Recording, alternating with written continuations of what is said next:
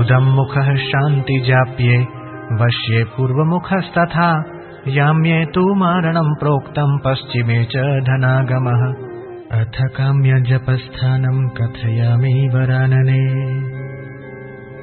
सागरान्ते सरितीरे तीर्थे हरिहरालये शक्तिदेवालये गोष्ठे सर्वदेवालये शुभे वटस्य धात्र्या मूले वा मठे वृन्दावने तथा पवित्रे निर्मले देशे नित्यानुष्ठानतोऽपि वा निर्वेदनेन मौनेन जपमेतत् समारभेत् जाप्येन जयमाप्नोति जपसिद्धिं फलं तथा हीनकर्म त्यजेत् सर्वं गर्हितस्थानमेव च स्मशाने बिल्वमूले वावटमूलान्तिके तथा सिद्ध्यन्ति कानके मूले जूतवृक्षस्य सन्निधौ आकल्पजन्मकोटीनां यज्ञव्रततपः क्रियाः ताः सर्वाः सफला देवी गुरुसन्तोषमात्रतः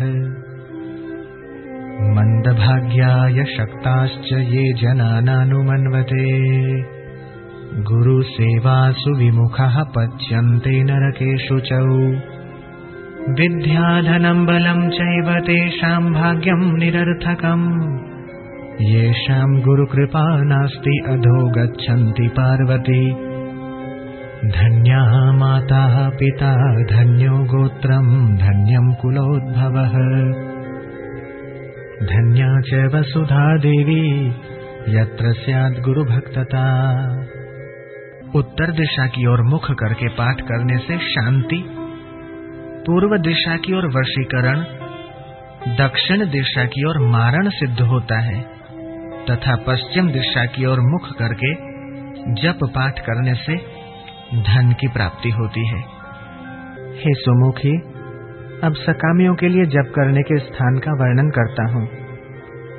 सागर या नदी के तट पर, तीर्थ में, शिवालय में, विष्णु के या देवी के मंदिर में, गौशाला में, सभी शुभ देवालयों में, वटवृक्ष के या आंवले के वृक्ष के नीचे, मठ में, तुलसी वन में, पवित्र निर्मल स्थान में, नित्य अनुष्ठान के रूप में अनासक्त रहकर मौन पूर्वक इसके जप का आरंभ करना चाहिए।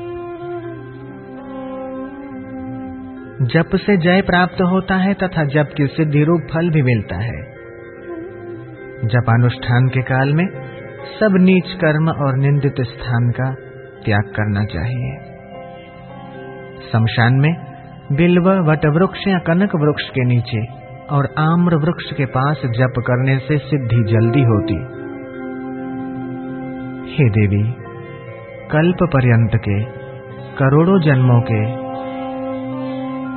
यज्ञ, व्रत, तप और शास्त्रोक्त क्रियाएं ये सब गुरुदेव के संतोष मात्र से सफल हो जाते।